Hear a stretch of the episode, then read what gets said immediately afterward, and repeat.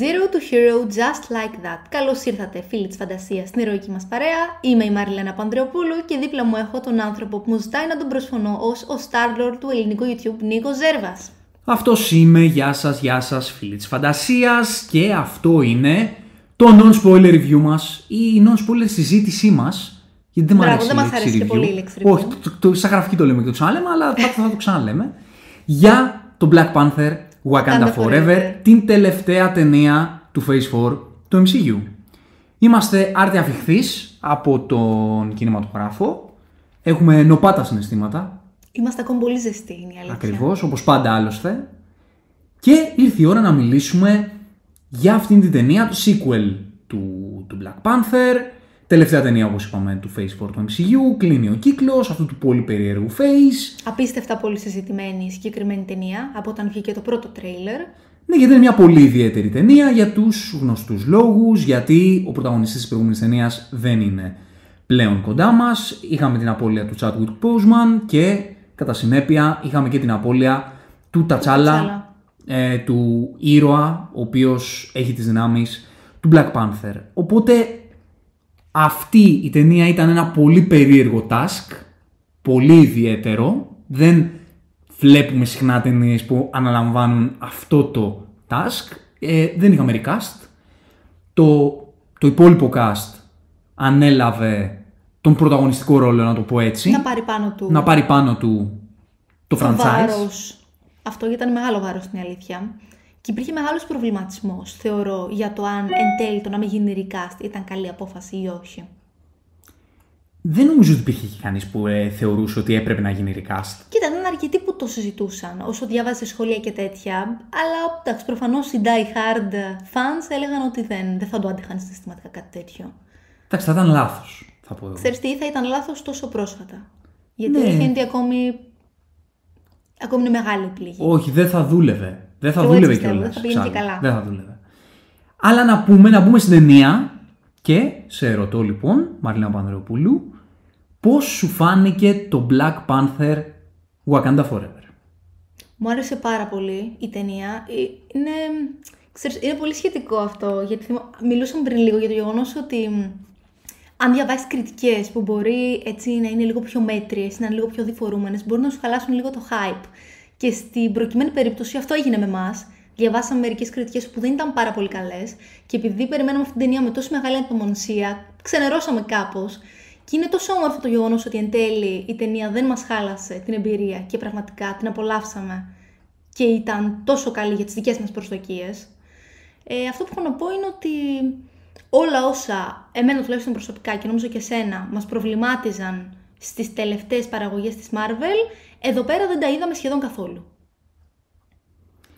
Λοιπόν, εγώ θα πω ότι ήταν μια ταινία που την περίμενα και εγώ πάρα πολύ, με μεγάλη ανυπομονησία. Από το πρώτο τρέιλερ με έπεισε full και επειδή είμαι και εγώ από αυτούς που έχω τα προβλήματά μου με το πώς κινείται η Marvel σε αυτό το phase και κινηματογραφικά και τηλεοπτικά είχα εξ αρχής την πεποίθηση και την ελπίδα ότι αυτή η ταινία θα είναι κάτι άλλο, θα είναι κάτι διαφορετικό και δεν το... Από το τρέιλερ το έβγαζε αυτό. Ναι, με συγκίνησε εμένα πάρα πολύ το τρέιλερ.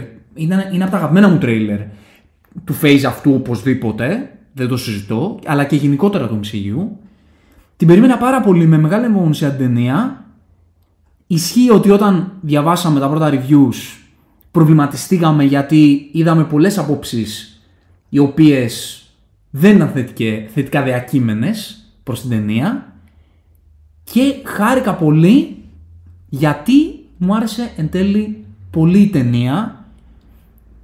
Μου άρεσε κυρίως, γιατί αυτό είναι, αυτό είναι το μεγάλο μου πρόβλημα με το Phase 4 του, του MCU, γιατί υπήρχαν πολλές ταινίες και πολλές σειρές που δεν είχαν τίποτα να σου πούν.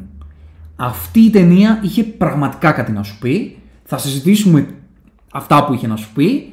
Είχε πολλά θετικά στοιχεία.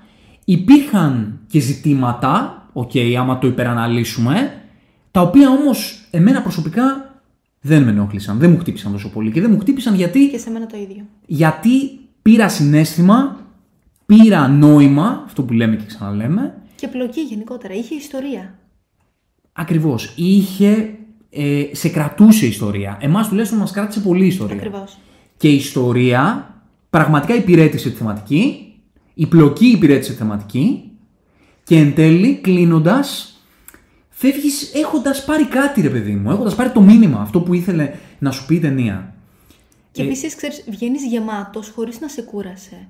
Γιατί όταν μια ταινία κιόλας είναι 2 ώρες και 40 λεπτά περίπου, και ξέρεις ότι γενικότερα σαν περιεχόμενο μπορεί να είναι λίγο πιο βαρύ από ότι μια συνηθισμένη ταινία του MCU, μπορεί εν τέλει να σε κουράσει. Αυτό στη συγκεκριμένη περίπτωση νομίζω ούτε για σένα έγινε. Για μένα δεν έγινε καθόλου. Εμένα με κράτησε full πλοκή. Πραγματικά με κράτησε full πλοκή. Και εμένα το ίδιο. Δηλαδή και εμένα το ίδιο. αυτή, πέραν από τη θεματική, έχουμε τη θεματική από τη μία, θα μιλήσουμε ποια είναι αυτή. Αλλά η πλοκή, σαν πλοκή, το πώς υπήρχε η αλληλουχία των γεγονότων και το ποια είναι, ποιο είναι το γενικό story πάνω στο οποίο κινείται η πλοκή, εμένα μου άρεσε πάρα πολύ, επειδή δεν είχαμε κιόλας ιδιαίτερη εικόνα από το πώς θα κινηθεί η πλοκή. Ε, ξέραμε το γενικό, που το, το έλεγε η περιγραφή της ταινίας, ότι μετά τον, τον θάνατο του, του Black Panther, του Τατσάλα, το οποίο είναι γνωστό, ότι πέθανε και στην ταινία ο, ο ήρωας, η Wakanda βάλεται από τα υπόλοιπα έθνη τα οποία θέλουν να μπουν στην εθνική της κυριαρχία. Κατά κάποιο τρόπο, έτσι. Τα βάζουν μαζί της. Δεν ξέρουμε γιατί. Αυτό ξέραμε και μετά ξέραμε ότι υπάρχει ο Νάμορ που παίζει κάποιο ρόλο. Ο Ναμόρ. Ναμόρ. Ναμόρ. Ή Νέιμορ. Ξέρεις, οι, οι μισοί το λένε έτσι και οι άλλοι μισοί αλλιώς. Εμένα μου άρεσε το Ναμόρ. Και που το, εμένα, που το είναι είπε και πιο- λίγο. που το είπε λατίνικα. Ακριβώς. Ναι, γιατί εμείς τον ξέρουμε τον ήρωα σαν Νάμορ Ακριβώς. και βγαίνει και λέει Ναμόρ. Ναμόρ. Ναι, και ε, με αυτόν τον πολύ αισθαντικό τρόπο. Θα, θα μιλήσουμε και για, το, και για τον Νάμορ. Ξέρεις, Ε, αυτή, αυτός ήταν ο μεγάλος κίνδυνος νομίζω βλέποντας το τρέιλερ, το οποίο είναι τόσο όμορφο και συγκινητικό, που λέγαμε μακάρι να έχει κάτι παραπάνω να σου πει εκτός από την απώλεια του Chadwick και προφανώς του Τατσάλα. Και είχε όντως κάτι να σου πει, δηλαδή υπήρχε πλοκή παραπάνω από την απώλεια και από την συγκίνηση που έβγαλε η ταινία. Καταρχάς, να το πούμε γιατί είναι σημαντικό. Τώρα που το έδειξες και πολύ σωστά το έδειξες. Κατά τη γνώμη μου και στα μάτια τα δικά μου, η ταινία δεν είχε να κάνει με τον Τατσάλα. Δε, και δεν είχε να κάνει. Δεν, ε, ε, δεν προσπάθησε να εκμεύσει το συνέστημα λόγω της απώλειας του Chadwick Boseman. Δεν βασίστηκε σε αυτό η ταινία. Και είναι πολύ Σωστά, σημαντικό πολύ γιατί, σωστά. όπως είπες και εσύ, είχαμε πολλοί κόσμοι και το φόβο ότι η ταινία όλη θα είναι ένα μεγάλο farewell στον, στον Chadwick Boseman και στον Τατσάλα. Θα ποντάρει πολύ σε αυτό, θα στο χτυπάει πολύ και ό,τι έχει να σου πει θα έχει να κάνει με το πώς συναισθηματικά θέλει να βγάλει θλίψη και νοσταλγία η ταινία ε, για ό,τι μας άφησε πίσω του ο, ο καλλιτέχνης Παύλα ο ήρωας. Ήρωας. Η ταινία λοιπόν δεν το κάνει αυτό. Είναι η θεματική της, είναι όλη η ουσία της ταινίας βασισμένη στο να μην να μην κάνει κάνει, αυτό. ακριβώς. Είναι ο σκοπός της το να μην κάνει αυτό. Ο σκοπός της ταινίας είναι να μιλήσει για αυτούς που μένουν πίσω. Και αυτό το βρίσκω πολύ σπουδαίο σαν κίνηση του Ryan Coogler, όπου είπε τι ταινία θα κάνω τώρα, έχοντας ήδη γράψει ένα σενάριο με, με στο μυαλό του, έχοντας τον Chadwick Boseman στο ρόλο του Black Panther. Και μετά την απώλεια έπρεπε να κάτσει να σκεφτεί τώρα τι κάνω. Και ο άνθρωπος αυτός πήρε την απόφαση να κάνει μια ταινία για αυτούς που μένουν πίσω. Εμένα μου άρεσε πάρα πολύ αυτό, μ' άγγιξε πολύ και μ' άγγιξε και το πώς το έδωσε αυτό το πράγμα. Φυσικά λεπτομέρειες θα πούμε στο spoiler review το πώς το έκανε αυτό, αλλά Ξέρεις, είναι πολύ σπουδαίο το γεγονός Ναι. ότι έβγαλε συνέστημα χωρίς να ήθελε να στο πιέσει, χωρίς να ήθελε να το βγάλει από παντού, να στο χτυπάει σε κάθε σκηνή ε, και να σου δείχνει αναμνήσεις και flashbacks και αναφορές. Οι αναφορές αρχικά ήταν πάρα πολύ λίγες, ακόμη και απλά το όνομά του. ελάχιστες, πολύ λίγες στο screen time. Και Μιλάμε πολύ για μια- στρατηγικές, δηλαδή σε σκηνές που όντως χρειαζόταν να αναφερθεί. Μιλάμε για μια ταινία 2 ώρες και 40 λεπτά που με τον θρήνο, καλά ο θρήνος υπάρχει σε όλη την ταινία, οκ, αλλά με την αναφορά όπως λες του ονόματος και της Και κληρονομιάς της παρακαταθήκης του ακριβώς; ήταν η, η πρώτη πράξη της ταινίας ούτε. Δεν ήταν καν ολόκληρη, όντως. Ούτε. Όντως. Και μετά είχαμε και λίγο στο τέλος, ε, για ευνόητους λόγους προφανώς, αλλά όπου μπήκε, μπήκε για να μιλήσει για το πώς οι ήρωες ε, ζουν μέσα. το διαχειρίζονται. Πώς διαχειρίζονται ακριβώς, πώς διαχειρίζονται την απώλεια. Και το πώς η ζωή εκείνων επηρεάστηκε από την απώλεια. Γενικότερα είναι πάρα πολύ ωραίο το γεγονός ότι δίνει περισσότερη ουσία στο πώς τον διαχειριζόμαστε την απώλεια και τη θλίψη και το θρήνο. Ε, πόσο μάλλον στους συγκεκριμένους ήρωες οι οποίοι είχαν, είχαν μέλλον μπροστά τους, είχαν, είχαν ολόκληρο έθνος να, να διοικήσουν. Δεν μπορούσαν απλά να κάτσουν και να θρυνήσουν. Και το έδειξε πάρα πολύ ωραία στο πώς ο καθένας το διαχειρίστηκε διαφορετικά. Από πολύ διαφο- ακριβώς όπως το λες. κάθε με ήρωας δηλαδή- πολύ- ανάλογα με τη θέση του στη Wakanda ο καθένας, Ακριβώς. είχε διαφορετικό χρέος, ε, διαφορετικά πράγματα ε, έπρεπε να διαχειριστεί και η ταινία προσπάθησε πραγματικά να δώσει σε όλους το story τους. Γιατί δεν είναι και λίγοι. Άμα βάλεις κάτω με ποιους ήρωες καταπιάνεται θεωρητικά, ποιο ήταν το supporting cast του πρώτου Black Panther, έχουμε τη Σούρι, την Νάκια, την Οκόγε, ε, τον Εμπακού, τη Ραμούντα. Τη Ραμούντα. Και είχαμε ταυτόχρονα και τον Άμορ που είχε ένα πολύ σημαντικό, ε, πολύ σημαντικό ρόλο. Είχαμε και την Riri Williams, την Ironheart, που έγινε introduce στην ταινία. Είχαμε πολλά πρόσωπα και όλοι πήρανε το χώρο τους, όλοι είχαν μια ιστορία. Και θεωρώ αρκετά καλά μοιρασμένη κιόλας. Δηλαδή δεν πιστεύω ότι εστίασε σε κάποιο side story περισσότερο από το κυρίαρχο. Εντάξει, ε, Προφανώς. δεν είναι κρυφό να πούμε, ούτε spoiler να πούμε ότι το μεγαλύτερο screen time και την κινεί την πλοκή, ότι ο, η ηρωίδα που κινεί την πλοκή είναι η Σούρι. Σωστά. Οκ. Γιατί ασχέτως με το ότι υπάρχει, για να διώξουμε τον ελέφαντα από το δωμάτιο, το, το ερωτηματικό όσοι δεν έχουν δει την ταινία για το ποιος θα είναι Ποιος ο θα επόμενο είναι. Black Panther. Και επειδή προφανώς το marketing της ταινίας δεν είναι κρυφό να πούμε ότι μπροστά μπροστά σε όλες τις αφίσες έχει την ε, Leticia Wright που υποδύεται τη Σούρη. Οκ, προφανώς.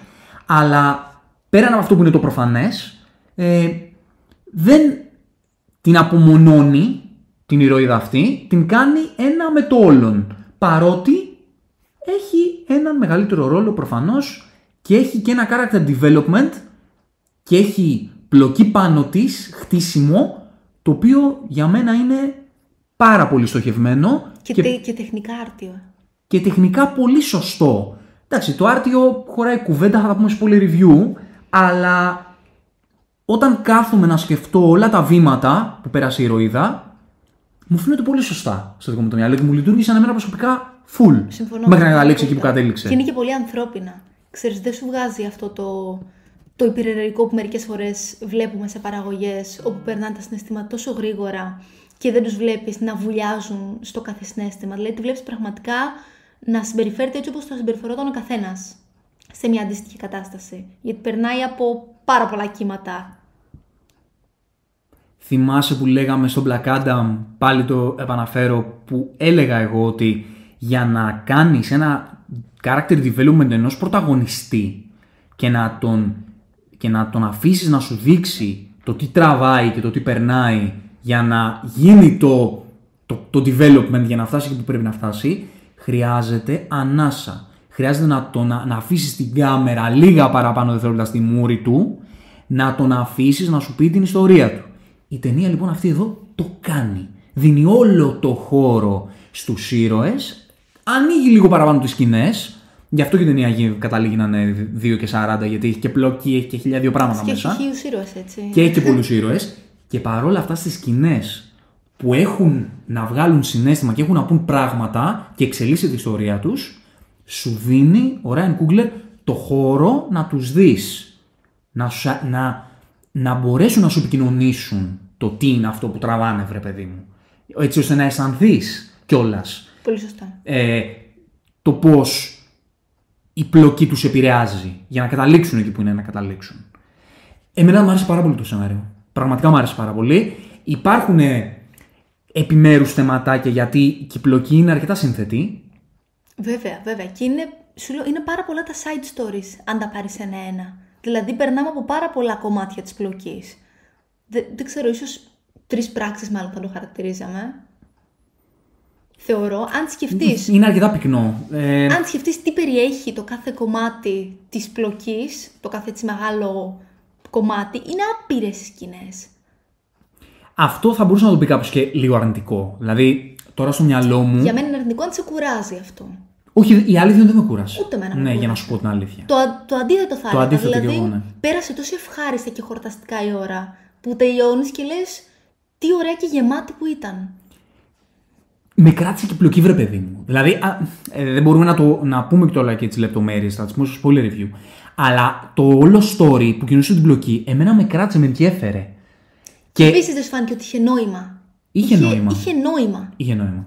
Η όποια σχέση της Wakanda με τα άλλα έθνη και το πώς εκεί μπαίνει ο Νάμορ και το τι είναι αυτό που φέρνει και το πώς Και τα συνδέονται κίνητρα. αυτά και τα κίνητρα, εμένα μου δουλεύουν full. Είναι πολύ Και γι' αυτό με ρεαλιστικά. κράτησε και η πλοκή.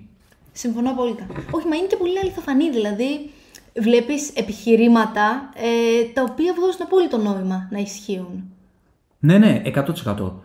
Απλά γενικά είναι μια ταινία φορτωμένη. Δηλαδή είναι 2 40 λεπτά, έχει πράγματα μέσα. Είναι πολύ πυκνά. Είναι πολύ Είναι πυκνά. όντως πολύ πυκνά. Και όντως επειδή όλοι οι ήρωες έχουν το story τους, άλλοι περισσότερο, άλλοι ε, μικρότερο. Ναι. Οκ. Ε, επειδή όλοι οι ήρωες έχουν το story τους, σαν σύνολο λίγο βαραίνει. Η αλήθεια είναι. Αλλά συμφωνώ μαζί σου γιατί και εγώ πέρασα καλά, με κράταγε. Οπότε δεν μου, δεν μου φάνηκε βαριά από πλευράς ότι να βαρέθηκα. Δεν βαρέθηκα. Αλλά στο να, στο να τοποθετήσω στο μυαλό μου όλα όσα έχει να μου πει, μου φαίνεται λίγο βαρύ τώρα που το Εντάξει. σκέφτομαι μετά.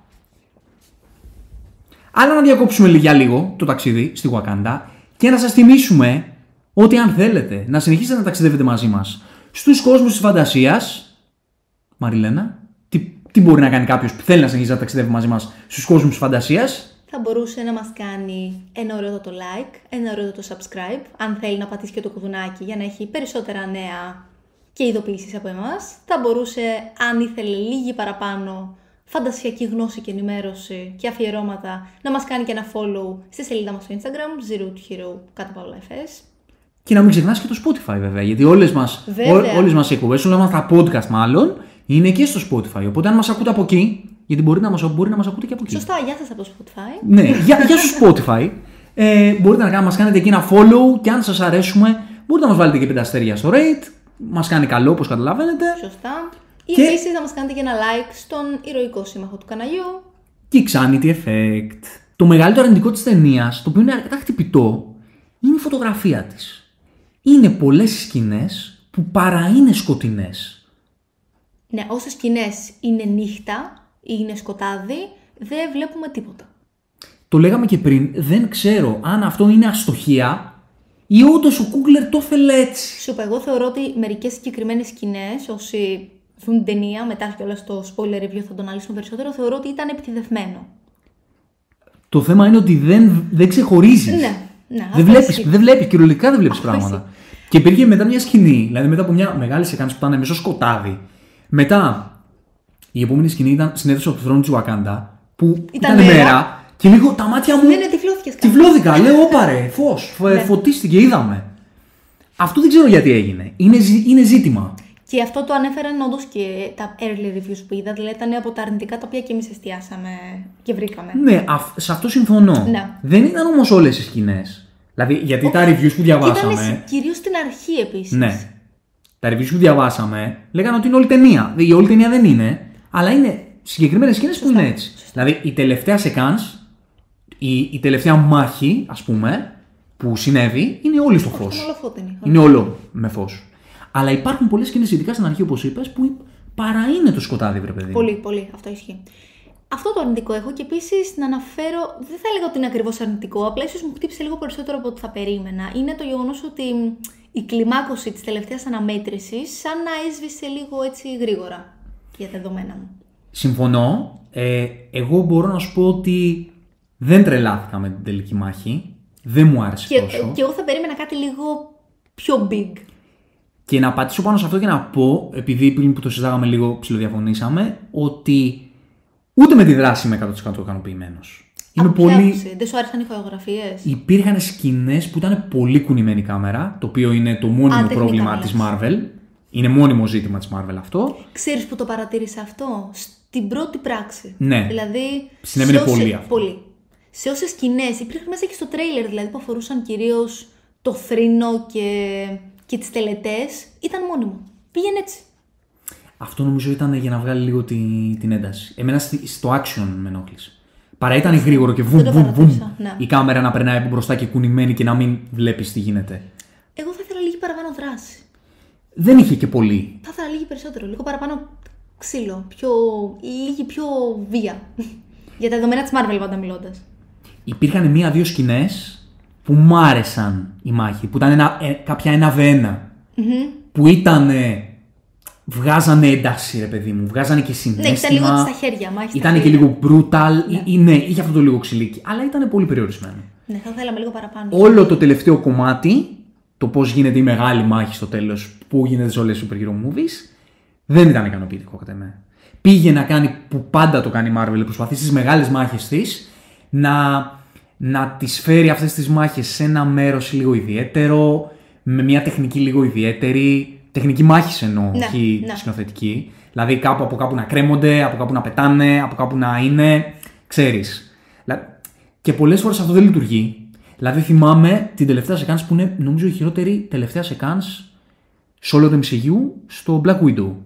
Που πετάγανε και πέφτανε από το αεροπλάνο Που ήταν- και παλεύανε ήταν εκεί. κάκιστη, ήταν Ήταν ένα πράγμα το οποίο σκεφτήκαν ότι α, να κάνουμε μια τελευταία μάχη η οποία να πέφτουν στο κενό και να παλεύουν στον αέρα.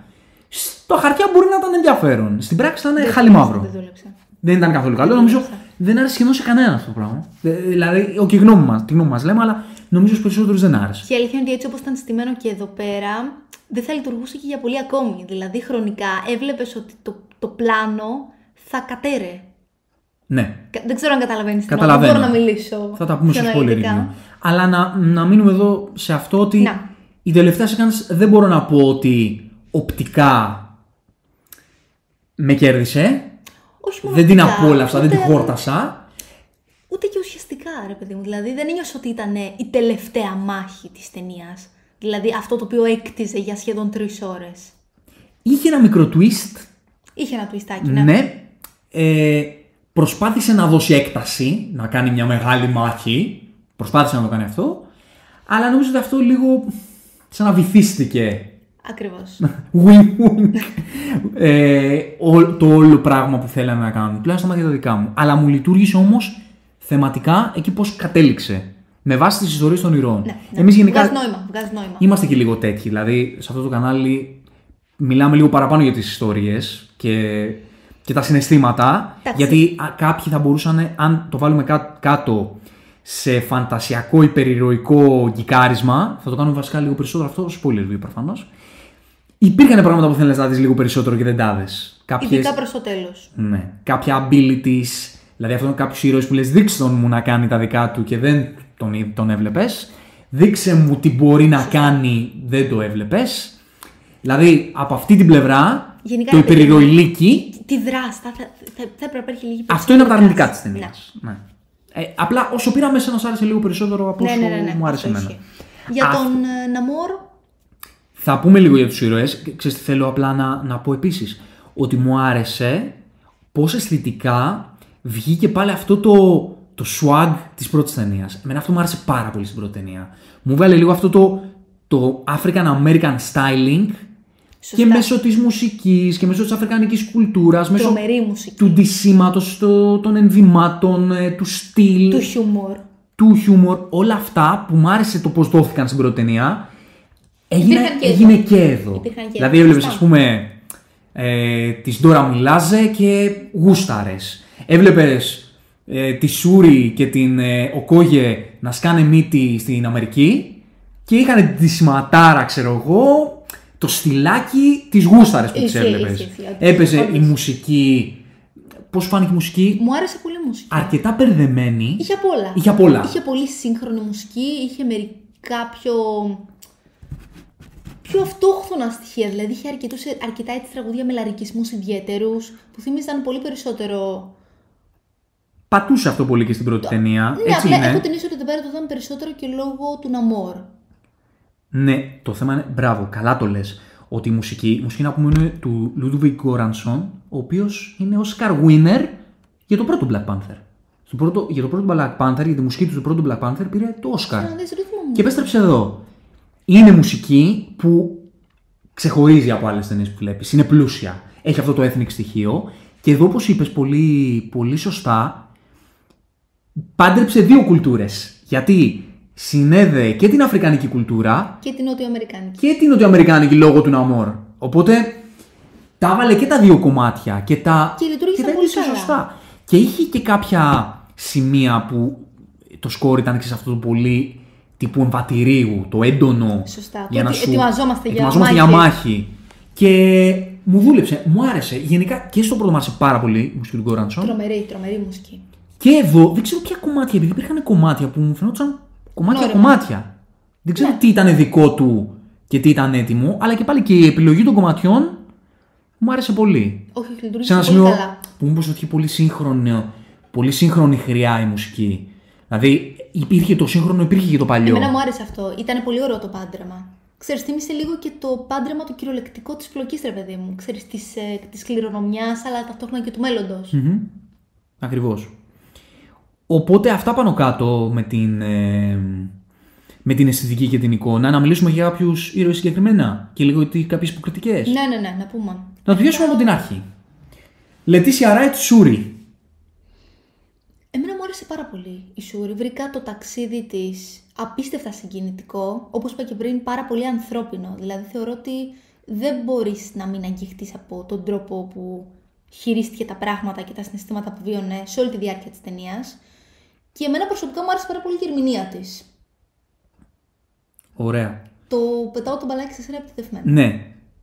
Λοιπόν, καταρχάς μου άρεσε πάρα πολύ το γράψιμο του Κούγκλερ πάνω στη σουρη Είχε πολύ πράγμα το storyline της. Δηλαδή θα μπορούσαμε να κάνουμε εκπομπή μόνο για τη Σούρη Ξεκάθαρα. και θα μπορούσε να βγει παραπάνω από ότι Όλη η εκπομπή όλη η εκπομπή θα αυτή. Ναι, δηλαδή ένα μελλοντικό character study για τη Σούρη στο κανάλι. πολύ ενδιαφέρον. Θα έχει πολύ ενδιαφέρον και μόνο για την ταινία αυτή. Έτσι. Ναι, ναι, ναι, σωστά. Ας- άσε το, την πρώτη Το Black ταινία. Panther. Γιατί εντάξει, το, το πρώτο Black Panther δεν μπορείς να πεις ότι Α, όχι, είχε ήταν και πιο σαπότη. και γράψιμο. Ε, εδώ πέρα είχε πολύ γράψιμο. Πολύ Όλο πάνω πυκνό. της ήταν. Πολύ πυκνό γράψιμο. Πολλά στάδια.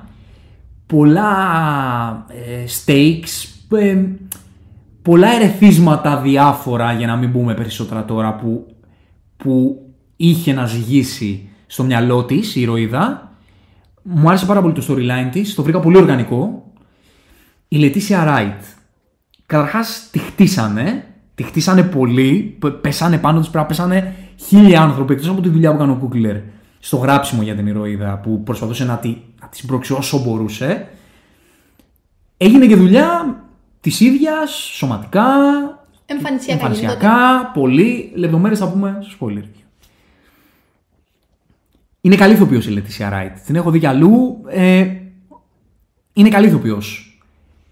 Θεωρώ ότι δεν έχει μεγάλο υποκριτικό εκτόπισμα. Αυτό θεωρώ. Θεωρώ ότι είναι εξαιρετική για supporting roles, όπως ήταν στο πρώτο Black Panther, ήταν καταπληκτική. Μπορεί να ήταν και MVP για μένα στο πρώτο Black Panther, σε αυτό που είχε να κάνει. Εδώ δεν ξέρω, όχι ότι δεν απέδωσε σωστά αυτό που είχε να αποδώσει, αλλά θεωρώ ότι της λείπει μια υποκριτική προσωπικότητα ώστε να μπορέσει να σου δώσω κάτι παραπάνω για να μην πω κάτι περισσότερο τώρα εδώ. Αυτή είναι η γνώμη μου. Το ακούω, το ακούω αυτό που λες. Έχω την αίσθηση ότι αυτό ήταν επιτιδευμένο σε έναν βαθμό, δεδομένου του πώς ήταν γραμμένος ο ήρωας, πώς ήταν γραμμένη η ηρωίδα. Ναι. Τέλος Το, πάντων, το δεν ακούω, μπορούμε- συμφωνώ, το ακούω. Θεωρώ ότι σαν καρίσμα προσωπικό δικό της Καταλαβαίνω, καταλαβαίνω την δεν υπάρχει κάτι παραπάνω. Αλλά θα δούμε και μετέπειτα. Θα δείξεις, Έτσι. θα δείξεις. Σωστά. Λοιπόν, ε, εδώ θα μιλήσω πρώτος εγώ και με συγχωρείς. Έλα, πες, Δεν θα πες. πω πολλά όμως. Θα, πω, θα σε αφήσω σένα. Το μόνο που θα πω, γιατί. και μπορούμε να πούμε και εδώ πάρα πολλά, για τη Ραμόντα Τσάντζελα Μπάσετ. Η ερμηνεία αυτή της Άντζελα Μπάσετ σε αυτή την ταινία είναι μέσα, από, τις- μέσα στις καλύτερες ερμηνείες στην ιστορία του MCU. Το λέω και χτυπάω, Συμφωνώ και, πολύ. χτυπάω και το χέρι στο τραπέζι άμα- όπως το χτύπαγε η Ραμόντα Σημειώθηκε. στο, πώς, στα γραφεία Στο του ΟΗΕ. ΟΗΕ. Έτσι έτσι. Η ερμηνεία της Άντζελα Μπάσετ σαν Ραμόντα είναι ανατριχιαστική. Είναι απίστευτο το πράγμα αυτή τη γυναίκα. Κάθε ατάκα όπου έβγαζε από το στόμα της σε μαγνήτιζε. Είναι τρομερό αυτό το πράγμα. Εκπέμπει φως. Είναι αδιανόητη η ερμηνεία της σε αυτήν την ταινία. ήταν ε, τόσο φορτωμένη με συνέστημα από τα πιο συγκινητικά κομμάτια. Αναμφίβολα. Η Άτζελα Μπάσετ, επειδή είναι παλιά καραβάνα και ηθοποιός με, με πολλά καντάρια υποκριτικής, Και πολύ, πολύ, πολύ, πολύ, βραβε- πολύ βραβευμένη. ναι, έχει ρε παιδί μου κάθε φορά που τη βλέπω και τη βλέπω και σε, και σε άλλες, δηλαδή χάζευα το 911 τη σειρά που είναι πρωταγωνίστρια και αυτό ρε παιδί μου, το γράφαμε, σχολιάζαμε πώς, πώς μπαίνει, πώς θα μπει αυτό το όνομα σε αυτό το, σε αυτό το review. Πώς σχολιάζαμε στο Κιξάνι για τον Παπακαλιάτη και λέγαμε για τις αμπουλόπερες.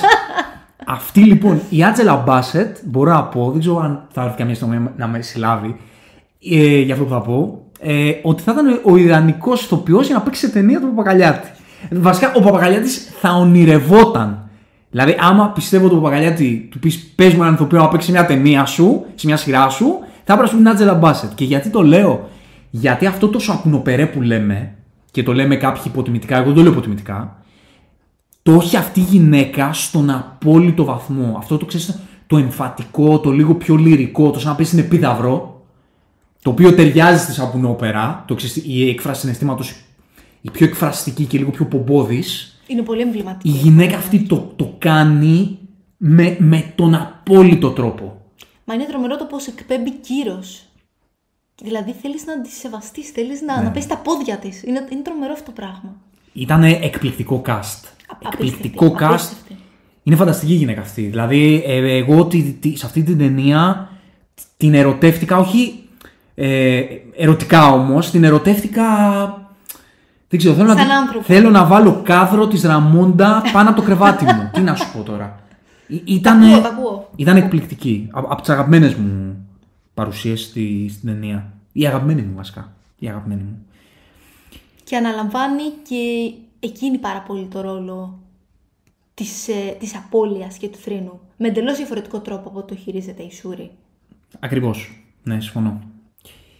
Να πάμε σε έναν ε, επίσης πολύ, πολύ ωραία δουλειά σεναριακά έγινε με αυτή την ηρωίδα. Την οκόγια της Ντανάη Γκουίρα. Πάρα πολύ, πάρα πολύ. Αρχικά μου ήταν πολύ ωραίο που είδαμε λίγο παραπάνω screen time μαζί της. Δηλαδή ανέλαβε κάτι παραπάνω εκτός από τον υποστηρικτικό ρόλο της στρατηγού. Και ήταν καταπληκτική η Ντανάη Γκουίρα. Ήταν καταπληκτική. Φοβερή ερμηνεία. Όσες σκηνές της δόθηκαν για να κάνει το κάτι παραπάνω, το έκανε. Να βλέπεις λοιπόν, αυτή η γυναίκα για μένα έχει υποκριτικό εκτόπισμα. Αυτή το έχει. Το υποκριτικό εκτόπισμα. Καταλαβαίνω, καταλαβαίνω τι θες να πεις. Ε, ε, να πω βέβαια ότι την ε, κυρία Γκουρίρα ε, της έχουμε μεγάλη αγάπη όσο βλέπουμε Walking Dead γιατί έχει ρόλο σημαντικό στο Walking Dead. Από εκεί ε, έτσι έγινε περισσότερο γνωστή που είναι καταπληκτική και εκεί και εδώ πέρα είναι πιο τσαχπίνα σε αυτό που κάνει και πάλι έτσι δυναμική γυναίκα που συνδυάζει πολύ αυτό το, μια πολύ γλυκύτητα, μια πολύ έτσι ατόφια γλυκύτητα αυτή η γυναίκα με ένα δυναμισμό όμως που σε πείθει. Είναι από, από τα αγαπημένα μου πρόσωπα του franchise η, Και το η ωραίο είναι Οκόγε ότι εδώ και έχει πέρα- ιστορία εδώ. Έβγαλε συνέστημα εδώ πέρα. Γιατί ήταν ένα κομμάτι σε αυτό που δεν είχαμε δει σε προηγούμενες, στις προηγούμενες παραγωγές όπου την έχουμε δει. Ναι, έβγαλε συνέστημα, είχε, είχε ιστορία. Είχε ιστορία, προσωπική σωστά. ιστορία εδώ για πρώτη φορά. Πάμε σε μια ηρωίδα που είχε λίγο μικρότερο ρόλο. Σημαντικό μικρότερο ρόλο. Η Νάκια της Λουπίτα Νιόγκο. Κοίτα, πιο supporting Ναι. θα λέγαμε. Δηλαδή, είχε δική της ιστορία. Δεν μπορούμε να το πούμε ότι Είχε. είχε δική της ιστορία. Και Είχε. αυτή ήταν πιο supporting. Αλλά εντάξει, υποκριτικά δεν είχε θεωρώ και κάτι παραπάνω να δώσει από αυτό που έδωσε η Λουπίτα. Εμένα μου άρεσε. Αλλά μέχρι εκεί δηλαδή. Δεν είναι ότι υπήρχε κάτι συγκεκριμένο που με συγκίνησε στην ερμηνεία της. Να πούμε καταρχάς, να πω εγώ, ότι η Λουπίτα Νιόγκο είναι ηθοποιάρα. Είναι Καλά, αυτό είναι εκπληκτική αναμφίβολο. ηθοποιός. Oscar winner η γυναίκα. Εκπληκτική ηθοποιός. Και να πω πάλι ότι και αυτή είναι μια ηθοποιός με πολύ μεγάλο υποκριτικό εκτόπισμα. Αυτό που είχε να κάνει, το τόσο λίγο, το τερμάτισε. Δεν πάει πιο πάνω. Δεν πάει. Δηλαδή αυτό που είχε να κάνει η γυναίκα το εκτόξευσε. Αυτό που είχε να κάνει. Χωρίς να έχει πολύ screen time και έχοντας ένα ρόλο σημαντικότατο, αλλά Περιορισμένο. περιορισμένο. Ήταν αυτό που πρέπει να είναι. Ακριβώς, απλά δεν είχε κατά τη διάρκεια της ταινίας πολύ γράψιμο στο να εντάξει, υπήρχαν και τόσοι πολλοί που δεν θα δούλευε να υπήρχαν και σε όλους τόσο πολύ γράψιμο. Ναι. Ήδη όσο ήταν, ήταν βαρύ. Ναι, ναι. Εμπακού του Winston Duke. Μικρός ρόλος. ναι. Εγώ να πω ότι μου αρέσει πάρα πολύ ο Winston Duke. Μου αρέσει πάρα πολύ αυτή η προφορά του και το πώς πουλάει αυτό το βλαχογουακαντιανό.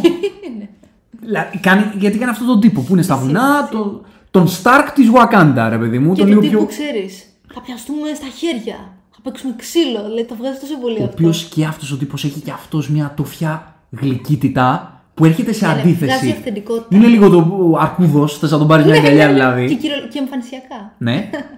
και αυτός έχει. Όχι ιστορία, storyline δεν έχει, η αλήθεια είναι. Αλλά Έχει νόημα εδώ πέρα. έχει νόημα η η ύπαρξή του. Ναι. Και οι ατάκες όπου λέει πραγματικά έχουν νόημα. Έχουν κάτι να πούν. Είναι από τους ήρωες που θέλω να τον δώσω στη συνέχεια. Ναι, ναι, Θα συμφωνώ. ήθελα να. Και επειδή θα πάρει μεγαλύτερο ρόλο, ε, Συμφωνώ. θέλω πολύ να τον δω. Και να κλείσουμε με τον Άμορ. Να κλείσουμε. Να μου. Ναμόρ, Ναμόρ, συγγνώμη, τον Αμόρ. Παρακαλώ. Του Τενόχ Χουέρτα. Λοιπόν, ε, επίσης εδώ θεωρώ ότι είχαμε πάρα πολύ καλό character building. Παρόλο που το περισσότερο έγινε αρκετά αφηγηματικά. Εμένα μου άρεσε πάρα πολύ, μου δούλεψε. Κατάλαβα ακριβώς τα κίνητρά του, το backstory του. Τα... Ξέρεις, είναι, είναι από τους villains όπου λες ότι είναι villain, αλλά απ' την άλλη έχει και στοιχεία απλού anti-hero, δηλαδή τον συμπαθείς και κάπως. Ο Ναμόρ σαν Αμόρ. Σαν Αμόρ. Να μωρ, Ναι. Από τα κόμιξ είναι αντιχείρο. Αντιχείρο, Ναι, αντιχείρο. έτσι. Εδώ πέρα είναι βίλαν. Δεν είναι αντιχείρο. Θα πω εγώ. Ναι, ρε, ε, παιδί. καταλαβαίνω αυτό που λες. Ναι, είναι ένας βίλαν με, με κίνητρα Ακριβώς. τα οποία βγάζουν νόημα. Ακριβώς. Ναι, συμφωνώ σε αυτό που λες 100%. Αλλά η απεικόνισή του Σωστά, ναι. είναι ναι, για ναι. βίλαν 1000%. Εδώ πέρα ναι, ξεκάθαρα. Απλά ακούς τη φάση του. Ακούω τη φάση του, ναι, δεν ξέρω. Είναι... Σε αγγίζουν α- αρκετά από αυτά τα οποία αφηγείται. Ξέρεις, είναι, είναι το ωραίο της συγκεκριμένης ιστορίας, ότι σου πιάνει πάρα πολύ το κομμάτι του ότι οι παραλληλημένοι και οι, α- και οι απικίες που ενώνονται για να αντιταχθούν στους απικιοκράτες. Δεν, δεν μπορώ να πω παραπάνω, Ναι, δεν αλλά είναι spoiler αυτό. δεν είναι spoiler. Ωραία, αφού δεν είναι spoiler λοιπόν, να πω κι εγώ. Τι spoiler ότι έχει; ναι, είναι η φ- η- το τι πραγματεύεται ο ήρωας είναι γνωστό; Δεν ξέρω. Δεν έχει να κάνει. Το συγκεκριμένο δεν, δεν νομίζω ότι προδίδει κάτι. Οκ, εντάξει. Ε, έχει ομοιότητες, αν δεν είναι spoiler λοιπόν, έτσι όπως το έθεσες, ο ήρωας αυτός με τον Killmonger. Με τις προθέσεις του. Να. Έχει ομοιότητες. Ο- Αυτό, ε, ας πούμε, είναι ό,τι αρνητικό μπορείς να πεις. Ότι το έχεις ψιλοξαναδεί, αλλά σε μια άλλη διάσταση. Δεν ξέρω, εμένα δεν με χάλασε. Ίσως επειδή. Όχι, δεν με χάλασε και εμένα. Ε, ε, Ναι. Το, με το ζόρι το, το ναι, ψάχνω ναι, ναι. το κακό να το πω. Μην το Εμέ- ψάχνεις. Ω, ναι, ρε παιδί μου, χάρη τη συζήτηση. Εμένα μου άρεσε πάρα πολύ ο, ο Ναμόρ. Καταρχάς μου άρεσε πάρα πολύ το Νο Χουέρτα. Πάρα πολύ. Πολύ καλός. Πάρα πάρα πολύ μου άρεσε το, το παλικάρι. Αλλά μου άρεσε και ο, ο ήρωας γιατί πήρε πραγματικά, έδωσε πολύ focus στον ήρωα η ταινία. Πολύ. Και στο Ήθελε ένα ανθρώπινο βίλαν. κομμάτι, ρε παιδί μου, δεν ήταν αβέρτα σκοτώνουμε, ας πούμε. Δεν ξέρω, Δεν δηλαδή, ήταν, ήτανε, δεν ήταν ήταν, μονομερής. ήταν πολύ συζητήσει. Ακριβώς, ήταν πολύ πλευρός. Ήτανε πολύ Μου πλευρός. άρεσε πολύ αυτό. έδωσε πολύ χώρο και χρόνο η ταινία και στο background του και στο να σου εξηγήσει ακριβώς τις προθέσεις του και στο πώς συνδέεται το τι, ποια είναι η δική του φάση με το τι συμβαίνει στη Wakanda και με το ποια είναι η θεματική της ταινίας. Ε, η- Πώς συνδέονται οι ιστορίες τους; θέλω να πω ότι ήταν πολύ στρατηγικό το στήσιμο της ιστορίας του, Ναι, του ναι, ναι, ναι, Namor όντως. και μπήκε πραγματικά κούμποσε στο όλο στο όλο story Όντως, της όντως. ταινίας και στη θεματική της και στο πώς αλληλεπίδρασε με τους ήρωες και το πώς η αλληλεπίδραση του Namor με αυτούς τους ήρωες έδωσε πράγματα εκατέρωθεν. Μου άρεσε. Ήταν από τους βίλαν πραγματικά που λες έχω ένα Ναι, βίλαν ακριβώς. και μπορεί να μην ήταν δεν χρειάζεται. Κοινή απόδειξη Ναι. ότι δεν χρειάζεται να είναι τρομακτικός ένας βίλαν για να, σε... για να κάνει τη δουλειά του. Δηλαδή δεν ήταν από τους ήρωες όπου ξέρεις τον βλέπει και τρομάζεις, παρόλο που είναι πάρα πολύ δυνατός, όπως εντάξει, είναι γνωστές δυνάμεις του από τα κόμιξ, ας πούμε. Αλλά ήταν πολύ ανθρώπινος και πάλι. Ναι.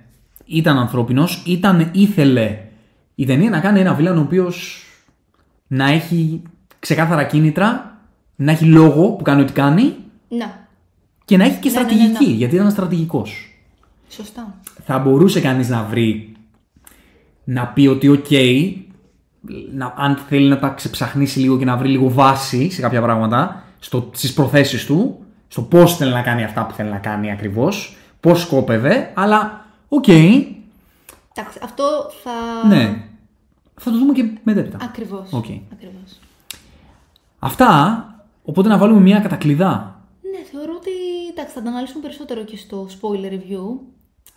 Είναι πολύ θετικό το, το πρόσημο από μένα. Τι- Ήταν Ναι. πολύ ωραία η εμπειρία. Και για μένα είναι πολύ καλό το πρόσημο. Καταρχάς, αυτό που έγραψε και στο Geeksanity Effect, αυτό θα πω και τώρα, είδαμε, επιτέλους θυμηθήκαμε τη Marvel που ξέρουμε. Τη Marvel η οποία έχει ιστορίες ηρώων, με τα καλά και τα κακά της, γιατί η όλη δομή της ταινίας είναι κλασική Marvel, είναι κλασική super hero movie. Αυτά, αυτά που λέγανε κάποιοι σαν θετικά για τον Black Adam, ότι είναι μια κλασική super hero movie, περάσαμε καλά, ε, ok, whatever. Εγώ εμείς περάσαμε καλά, μας άρεσε. Αυτό θα έλεγα και εγώ για το, για το Wakanda Forever, να σου πω την αλήθεια. Γιατί το Wakanda Forever είναι η βάση, η, η basic super hero movie, έτσι όπως εγώ τη θέλω. Να, Έτσι όπως εγώ τη θέλω, δεν είναι το Black Adam. Είναι το Wakanda Forever. Έχει ιστορίες, έχει νόημα, Έχει έχει, συναίσθημα. εξέλιξη, έχει συνέστημα, έχει κάτι να σου πει αυτή η ταινία. Πολύ σωστά. Πραγματικά. Και αυτό που πραγματικά συγχαίρω το Ryan Coogler και χίλια μπράβο είναι πως αυτή η ταινία ενώ έχει να διαχειριστεί μια τόσο μεγάλη εμφατική απώλεια έρχεται και λέει δεν θα πω μια ταινία για τον άνθρωπο που έφυγε, τον τιμήσαμε, για εκείνον αφιερωμένη ταινία, ε, τον σκεφτόμαστε, τον έχουμε πάντα στην καρδιά μας, αλλά η ταινία που θα πω θα είναι για αυτούς που μένουν πίσω. Και αυτό εμένα με αγγίζει πάρα πολύ και μ' αγγίξει και ο τρόπος που το έκανε και μ' αρέ- και μ' αγγίξει και η πρόθεσή του, οπότε εμένα αυτά με κερδίζουν. Η ταινία με κράτησε, πραγματικά με κράτησε. Ε, έχει αδυναμίες, πολλές αδυναμίες που είναι γνωστές στις Marvel αδυναμίες. Τις έχει και εδώ. Για μένα το βασικό είναι ότι δεν είχε το σαχλό χιούμορ που έχει σε πολλές ταινίες. Αυτό σίγουρα δεν το είχε. Περιμέναμε Ναι. ότι θα ήταν μετριασμένο το χιούμορ, αλλά ήταν και πολύ καλό. Γι' αυτό λέω ότι είναι η Marvel που ξέρουμε. Είναι η Marvel Στα που έχει καλά της. χιούμορ, αλλά έχει χιούμορ, ρε παιδί μου, το οποίο ταιριάζει στους ήρωες, το οποίο δεν θα στο χτυπάει κάθε δύο λεπτά, το οποίο δεν είναι για να είναι, το οποίο υπάρχει και ντύνει αλλά δεν, δεν το σύνολο. χαρακτηρίζει ακριβώς, δεν χαρακτηρίζει το είδος. Ντύνει το σύνολο. Αυτό ακριβώς. Ακριβώς. Και έχει ε, focus στους ήρωές της και στο πώς θέλει να τους εξελίξει. Οπότε, εγώ πέρασα πάρα πολύ καλά και Και αναμένουμε να δούμε πώς θα συνεχίσει. Και αναμένουμε να δούμε πώς θα συνεχίσει. Το για το πώς θα συνεχίσει η Marvel, εδώ θα είμαστε και θα τα πούμε. Πρώτα, Θα δούμε με το καλό και στο νέο face.